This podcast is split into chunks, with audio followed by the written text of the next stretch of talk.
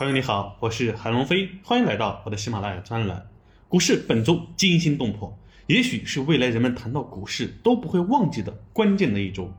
在二零二四年开年，市场连续下跌，经济继续悲观的情况下，市场又对二零二四年一月十六日的政策进行了利空的解读。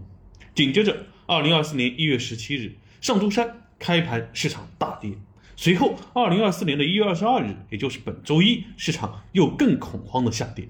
上一周周四周五这两天触底拉升企稳，原本危险解除，但没想到的是，过了个周末，市场又再次快速下跌。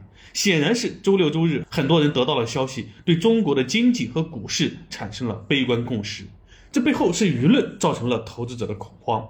国内没有看到悲观的消息，但境外消息漫天飞，都是唱衰中国的颜色革命论。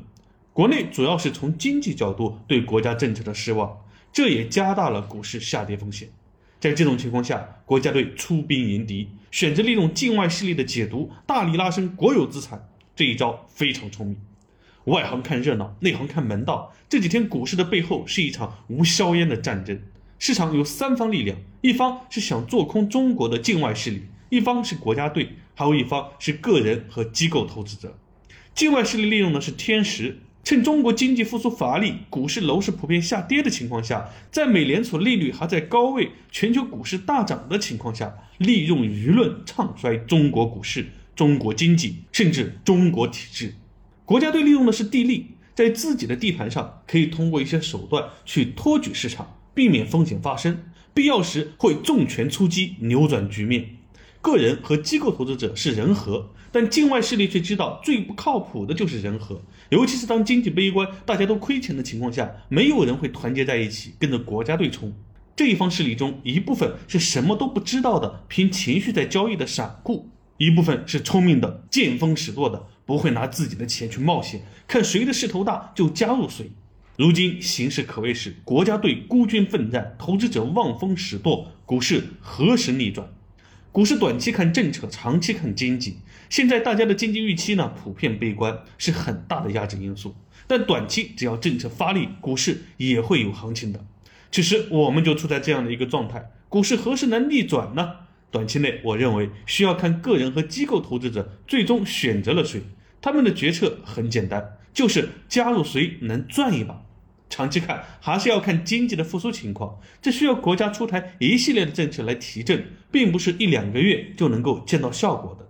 当下这个节点，我们还是把目光放在国家队上吧，然后看看决定胜负的个人和机构投资者到底会倒向谁。好，知道了这场战争形势后，现在我们就来看一下本周的战况。本周涨跌各半，金融、上证五零、军工涨幅靠前。分别上涨百分之四点七九、百分之二点九八和百分之一点七零。半导体、新能源车、光伏跌幅靠前，分别下跌百分之四点五三、百分之四点二九和百分之二点九八。从以上情况可以看出，国家队有针对性的拉升金融、地产、基建等国有企业，路线非常清楚。顺着境外势力的舆论东风，也更有号召力。更聪明的是，还可以避免投入的真金白银被敌人或市场上薅羊毛的人掠夺瓜分。再来看一下本周两市成交额及涨跌幅情况。本周两市日均成交额为七千九百七十亿元，上证指数上涨百分之二点七五，出现了放量上涨，是好的迹象。期待这一迹象继续延续下去。最后同步下策略小实验的最新收益情况如下：截止一月十八日，组合收益呢是负的百分之二点一三。截止一月二十五日，组合收益是负的百分之二点零一。本周策略小实验呢，涨了百分之零点一三。期待下周的收益更新，大家呢也可以在留言区猜下周五发文时是涨还是跌。好了，本周就先分享到这里，我是韩龙飞，祝你周末愉快。接下来又是美好的一周，我们下周再见。